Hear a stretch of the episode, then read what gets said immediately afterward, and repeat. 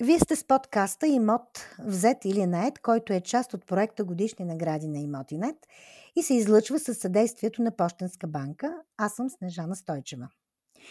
В този епизод ще разговарям с представители на две успешни компании за недвижими имоти от Варна. Ще говорим за доверието към брокерите на недвижими имоти, какъв е техният добър пример, какво да очакваме на пазара на недвижими имоти до края на годината във Варненски регион. През месец май беше официалната церемония по награждаването на победителите в конкурса Седми годишни награди на Имотинет. Имоти Премиер е за втора поредна година сред победителите. След като стана агенция на годината за трудната пандемичната 2020 година, през следващата 2021 година отбеляза голямо развитие, високи финансови резултати, професионално присъствие на пазара, а това и донесе наградата Агенция с най-динамично развитие през 2021 година. Каква е тайната за вашия успех? Питам управителя на имоти премьер Светослав Динев. Здравейте! За нас е удоволствие да участваме в този подкаст и да споделим част от тайните за нашия успех и за развитието на компанията ни. Тайната за справяне с ситуацията през последната година е начина по който сме структурирали позицията на брокерите в нашата компания. Те са наши партньори, не са просто служители и ние структурираме всичко около тях и стремим да им изграждаме максимално добри условия за работа и развитие, като им помагаме да се адаптират в новата ситуация. Тази година журито избра за най-добър сайт на Агенция за недвижими имоти сайта на агенция Купи в България. Сред мотивите на журито бяха красив дизайн, удобен за работа сайт, богато и разнообразно съдържание. Аз открих, че сайта има доста добре поддържан блог. Сайта е вдъхващ доверие. Какви още предимства бихте добавили вие? Това е въпрос към Мартин Минчев, главен менеджер в агенция Купи в България. Здравей, Марти! Здравей! Благодаря за възможността да участвам в този подкаст. Когато изграждахме нашия вебсайт, първо ние имахме доста солиден опит в поддръжката на сайт за недвижими имоти. И така, имахме някои основни пункта, по които се водехме той трябва да бъде много добре проектиран и функционален, за да спести време на клиента при а, взаимодействието с него. А, в съвременния веб дизайн е много важна привлекателността на съдържанието, т.е. той трябва да бъде визуално привлекателен. Освен това, бързодействието на сайта е от ключово значение, защото в динамичния свят никой няма време да чака безкрайно зареждащи се страници. А, много тестове направихме на потребителското а, изживяване или UX experience на нашия вебсайт. А, стремихме се да създадем много интуитивна и логична навигация с ясна иерархия, която да държи потребителите постоянно ангажирани посредством спомагателни линкове, подобни имоти и така нататък, информация за този имот, за района, вие знаете също. Освен това, не на последно място, сега има разнообразие от устройства, на които да се използва даден вебсайт, като за нас беше важно и го постигнахме с, бих казал, добър успех. И той е категорично адаптиран за всякакви видове устройства. Не на последно място качественото съдържание, качествени снимки, качествени описания и лесна възможност за контакт с а, дадения брокер, даденото звено, от което потребителя има нужда в дадения момент. Естествено, работата по нашия сайт никога няма да приключи. Непрестанно разработваме нови идеи, тестваме нови модули, за да може да бъдем постоянно актуални в постоянно променящия се интернет свят. Да, точно тези предимства очаквах да чуя. И разбира се, абсолютно си прав, трябва непрекъснато да се обновява и съдържанието, и формата. А каква е вашата оценка за нашия проект Годишни награди на Имотинет, който освен като конкурс, обхваща и дискусии по важни теми за бранша. От тези дискусии се провеждат пък в няколко града в страната. Да започнем с Мартин. Аз мисля, че тази инициатива е много полезна, защото, както казвате, поражда доста дискусии по наболели въпроси. и също така когато има признание за дадена сфера, например, колегите са спечелили, аз ги поздравявам за това, за, за отличното си развитие, ние за добрия сайт, това дава така едно, една оценка от а, професионален сайт, какъвто е imoti.net за нашата работа. И ние сме имали много оперативни събрания тук във фирмата и срещи с други колеги, където сме дискутирали именно по въпросите, породени от тези мероприятия, която, които вие създавате и за което сме благодарни. А според теб, Светло? Да. За, за нас е много интересно всяка година да участваме в наградите годишните на, на Имотинет, тъй като това са единствените награди, които сме намерили и където имаме възможност да участваме, които са доста обективно оценяване и така от доста широко жури, което дава възможност всеки да се свири часовника с конкуренцията, как се развива и до какъв етап е стигнал в развитието си.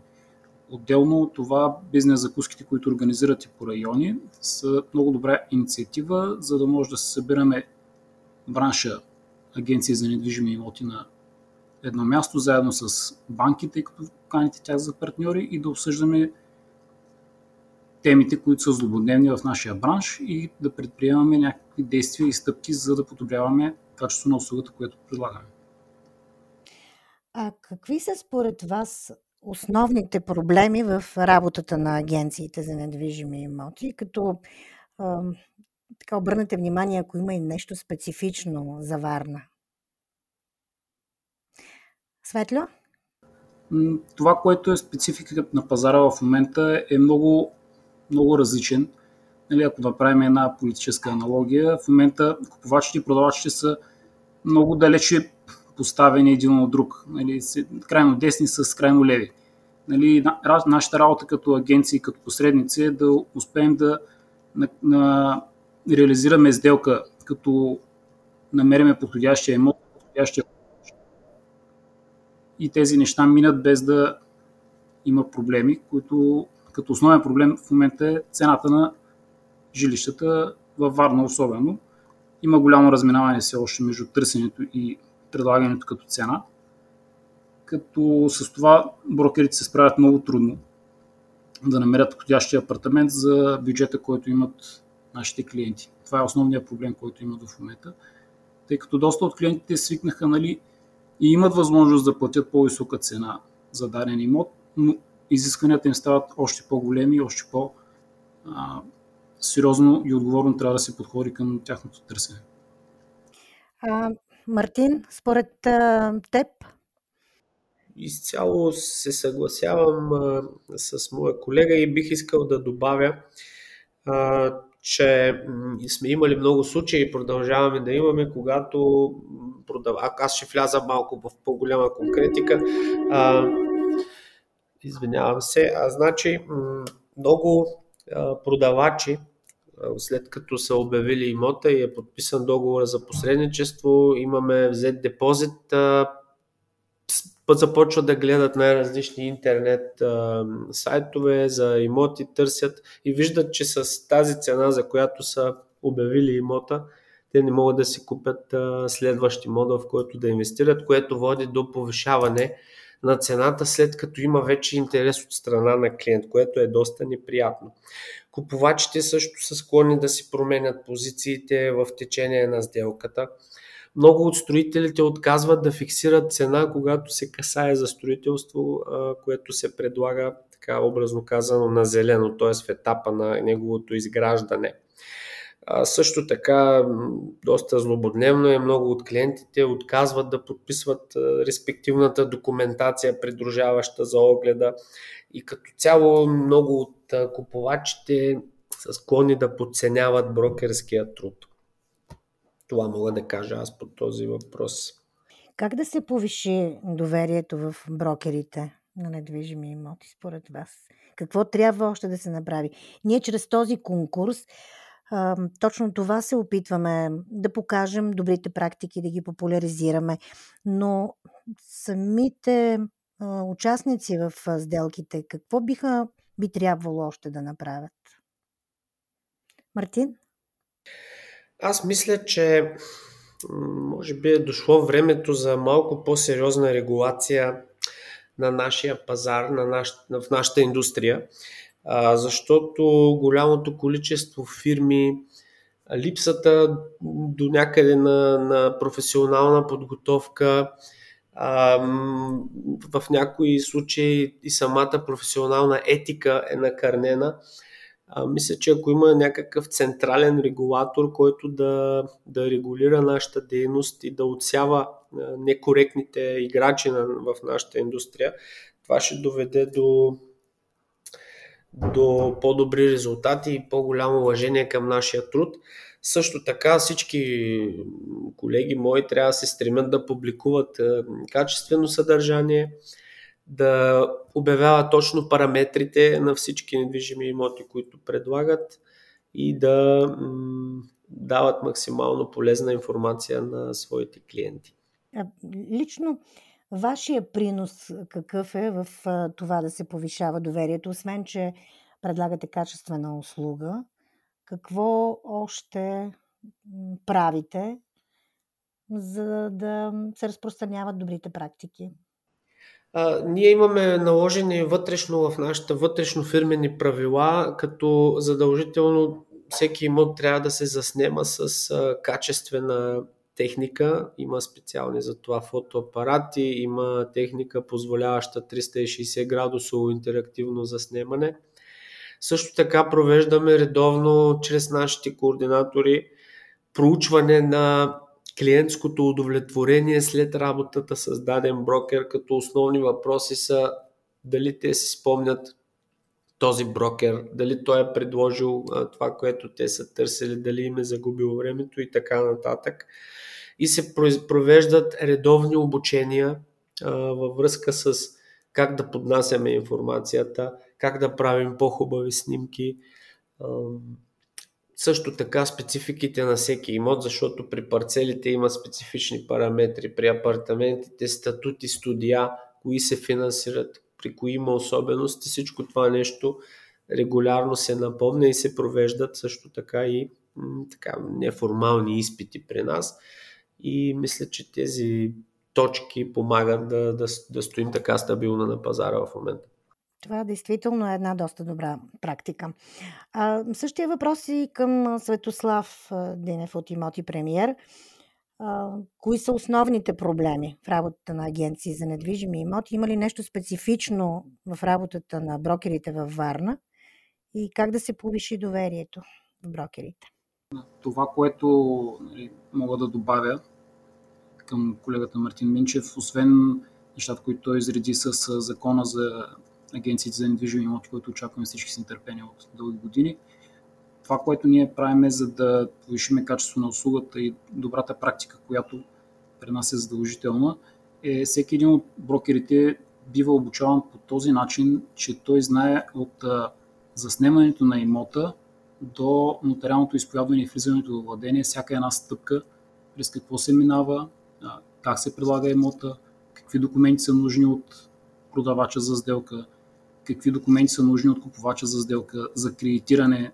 Те са и много добри финансови консултанти и може да каже повече са и добри кредитни експерти, нашите брокери.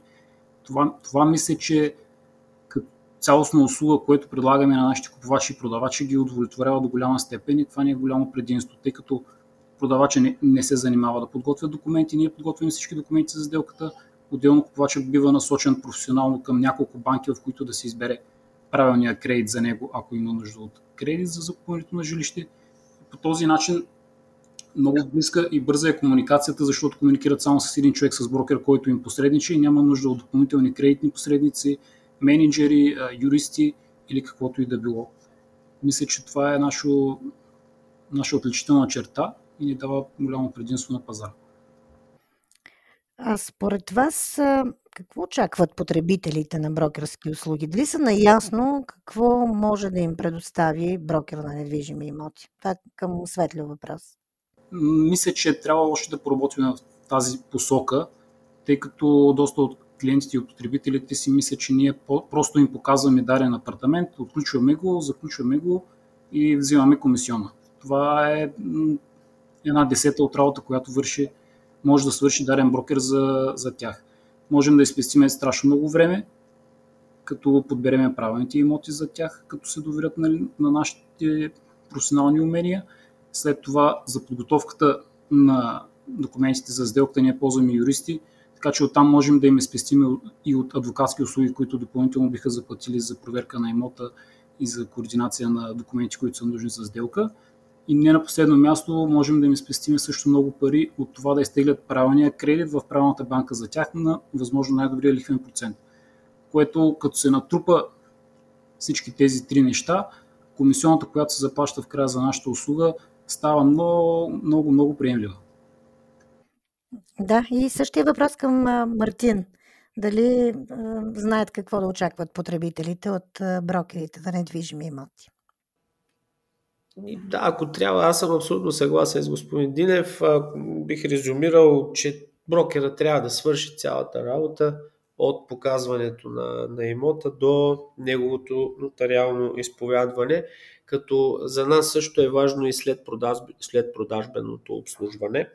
А, общо взето, а, брокера трябва първо да запознае според нас клиента с цялата процедура за закупуване, всички стъпки, коя стъпка следва след коя, определени специфики има при различните типове имоти, какво, кога може да се изтегли кредит, а, кога кредитирането все още не е възможно. Да бъде коректен, адекватен и да не губи времето на клиента. Тоест, още от първия етап, когато клиента е дал своите критерии, да му бъдат предложени такива имоти, които да отговарят на тях или ако това не е възможно понякога, да му бъде обяснено, т.е. той да бъде консултиран а, какви альтернативи има на пазара и така нататък.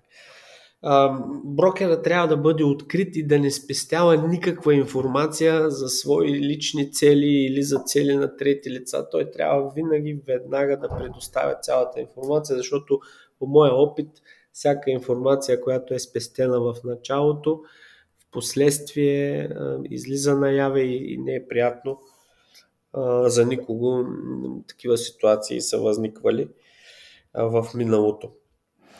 А знаете ли, аз като съм разговаряла с продавачи, това, което съм разбирала е, че те очакват брокера да им продаде за колкото е възможно по-висока цена имота, който продават. А пък купувачите очакват от брокера да да се пазари или да, така да направи, че да получат добра отстъпка за имот, който са харесали да закупят. Останала съм с впечатление, че това са основните очаквания на продавачи и купувачи от въобще на потребителите на вашите услуги. Мартин, какво мислиш? Да, изкуството в нашата работа е да срещнем тези две страни. Както каза Светослав, в момента те са диаметрално противоположни, но, но това е изкуството на нашата професия. Ние да срещнем тези две страни, като и всеки трябва да остане по малко недоволен, т.е. продавача да е малко недоволен от цената и купувача също, за да се случи сделката. Това е моето това е, мнение. Това е една теория. Всеки да... трябва да е малко недоволен от сделката, която е направил. Това е една теория, не мога да си спомня, на един американски маркето, маркетолог. Да, точно така. Нали? И аз, аз така изповядвам тази да, философия да, да. В, в, в преговорите. А, приключи третото три месече все пак. Ако следваме логиката на предишни години, то би трябвало да е по-силно от второто, т.е. да има повече сделки. Обаче дали е така? Светослав Тинев? Да, ние точно днес точно приключихме всички отчети за 3 месечето и това, което показва нашите числа са, че тенденцията за трето месец, 3 месече да е едно от най-силните в годината след второ, се запазва. Но го няма този ръст, който го е имал предходни години от, да кажем, 30-40% спрямо второ-трето три месече. Тази година е по-малък ръста, но го има все още при нас. Но като чувам, нали, че като цяло на пазара и в а, някои сегменти на пазара има спад на търсенето и на броя сделки. Включая и сделките на зелен. Там Мартин също може да сподели повече опит. Да, Мартин, според теб? Да, аз подкрепям това становище. Действително има така наблюдава се лек спад в сделките на зелено поради несигурността. Знаете, не е ясна цената каква ще бъде на материалите. Има вече в повечето договори клаузи за актуализация на база инфлационния индекс, който е вече двуцифрено, двуцифрено число. И като че ли клиентите предпочитат да купуват нещо, което е в по напреднал етап, да кажем, грубо казано, след акт 14. И ние отбелязваме, бих казал, да, в сравнение с други години, които сме имали, консервативен ръст с лека инерция от предните три месечия имаме, тъй като процесът по покупка не винаги е мигновен. А, но да кажем, че има едно малко забавяне, което се надяваме, че в, в следващите три месеца ще успеем да компенсираме. Работим, имаме някои стратегии, които в момента въвеждаме. Надяваме се да успеем да компенсираме този пазар с тези мерки, които ние ще предприемем. Със сигурност и двете компании правите анализи, очертавате тенденциите в пазара. Как очаквате да завърши тази година, доколкото е възможно в тази ситуация да да кажем, да направим все пак някаква прогноза. Мартин? Сложно е действително права сте да се прогнозира, но, но има някои така, фактори, които аз бих искал да очертая. Първо, че знаем всички за борба с инфлацията, един от основните инструменти е повишаване на лихвените проценти по кредитите, което ще доведе неминуемо до свиване на, на търсенето на купувачи, с, с, с, с които теглят кредити. А, също така, доколкото имам информация, строителният бизнес влиза в рисковия сектор за кредитиране, т.е. ще има свиване на кредитирани към строители, които биха искали да реализират проекти, респективно ще има и свиване в предлагането на ново строителство, основно на зелено. Също така предстои да влезем в еврозоната, макар че аз поне лично се надявам. Сега ще видим какво ще стане с курса, който ще бъде начертан от новия парламент, но аз мисля, че това е неминуемо. Така че готовите имоти и тези, които са близо към тяхното завършване, ще отбележат съществен ценови ръст. Тази динамика на поскъпване ще се запази и то е, много хора ще бъдат, е, според мен, изненадани от, е, от процентите растеж, които ще отбележат недвижимите имоти. Като цени, говориш като цени. А, чисто ценово, да. Да. И Светослав, според теб?